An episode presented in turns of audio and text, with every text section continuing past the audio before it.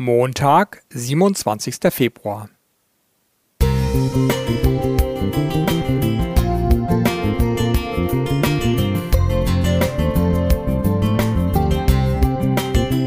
Ein kleiner Lichtblick für den Tag.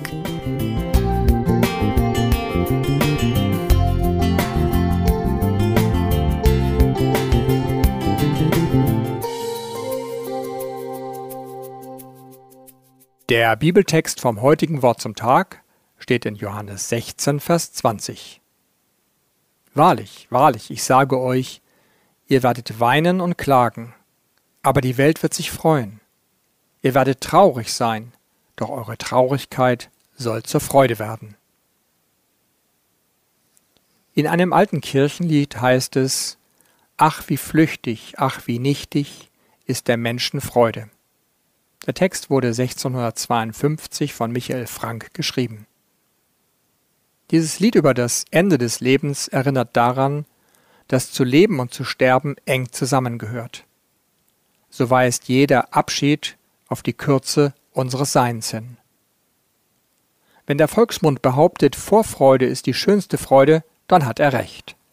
Paulus freute sich darauf, aus der Welt zu scheiden und bei Christus zu sein und empfahl den Mitgläubigen, Freut euch, der Herr ist nahe. Er wartete vorfreudig auf die herrliche Ewigkeit bei Jesus, in der ja weder Krieg, noch Leid, noch Krankheit sein werden. In dieser Hoffnung ist auch jede andere Freude gut bewahrt. Der Sohn Gottes sprach in unserem Johannestext von seinem Abschied aus der Welt, zu der er zurückkommen werde. Nicht nur im Hinblick darauf empfiehlt die Bibel den Gläubigen, einander bewusst zu erfreuen. Schließlich werden die, die mit Tränen sehen, mit Freuden ernten. Doch wie kann dieser Wandel geschehen? Und wie kann aus Traurigkeit Freude werden? Dietrich Bonhoeffer, ein Gefangener der Nazis, teilte an Heiligabend 1943 einem Freund sinngemäß mit, dass zwar nichts die Trennung von lieben Menschen ersetzen, und Gott die Lücke nicht unbedingt ausführen könne, dafür aber durch diese Lücke echte innere Verbundenheit bewahrt würde.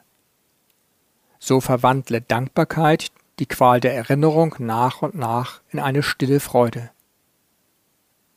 Und um der Trauer Grenzen zu setzen, erhalten wir wiederum die Kraft des lebendigen Wortes durch sein tröstendes Wort.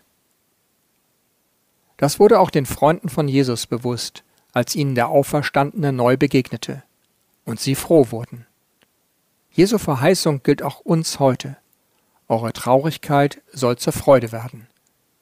Diese Worte zeigen den Weg von der Klage zum Lob, von der Trauer zur Freude. Es ist ein Hoffnungswort, an das wir uns gerade in schweren, dunklen Zeiten klammern dürfen. Albrecht Höschele